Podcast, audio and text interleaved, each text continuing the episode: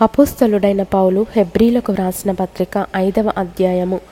ప్రతి ప్రధాన యాజకుడును మనుషులలో నుండి ఏర్పరచబడిన వాడై పాపముల కొరకు అర్పణలను బలులను అర్పించుటకు దేవుని విషయమైన కార్యములు జరిగించుటకై మనుష్యుల నిమిత్తము నియమింపబడును. తాను కూడా బలహీనత చేత ఆవరింపబడి ఉన్నందున అతడు ఏమీయూ తెలియని వారి ఎడలను త్రోవ తప్పిన వారి ఎడలను తాలిమి చూపగలవాడై ఉన్నాడు. ఆ హేతువు చేత ప్రజల కొరకేలాగో అలాగే తన కొరకును పాపముల నిమిత్తము అర్పణము చేయవలసిన వాడై ఉన్నాడు. మరియు ఎవడును ఈ ఘనత తనకు తానే వహించుకొనడు గాని అహరోను పిలువబడినట్టుగా దేవుని చేత పిలువబడినవాడై ఈ ఘనత పొందును. అటువలే క్రీస్తు కూడా ప్రధాన యాజకుడగుటకు తన్ను తానే మహిమపరుచుకొనలేదు గాని నీవు నా కుమారుడవు. నేను నేడు నిన్ను కనియున్నాను అని ఆయనతో చెప్పినవాడే ఆయనను మహిమపరచెను.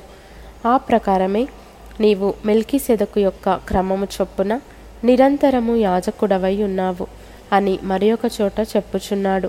శరీరధారి అయి ఉన్న దినములలో మహారోదనముతోనూ కన్నీళ్ళతోనూ తన్ను మరణము నుండి రక్షింపగలవానికి ప్రార్థనలను యాచనలను సమర్పించి భయభక్తులు కలిగి ఉన్నందున ఆయన అంగీకరింపబడెను. ఆయన కుమారుడయుండియు తాను పొందిన శ్రమల వలన విధేయతను నేర్చుకొనెను. మరియు ఆయన సంపూర్ణ సిద్ధి పొందినవాడై మెల్కీ సెదకు యొక్క క్రమములో చేరిన ప్రధాన యాజకుడని దేవుని చేత పిలువబడి తనకు విధేయులైన వారికందరికీ నిత్య రక్షణకు కారకుడాయను.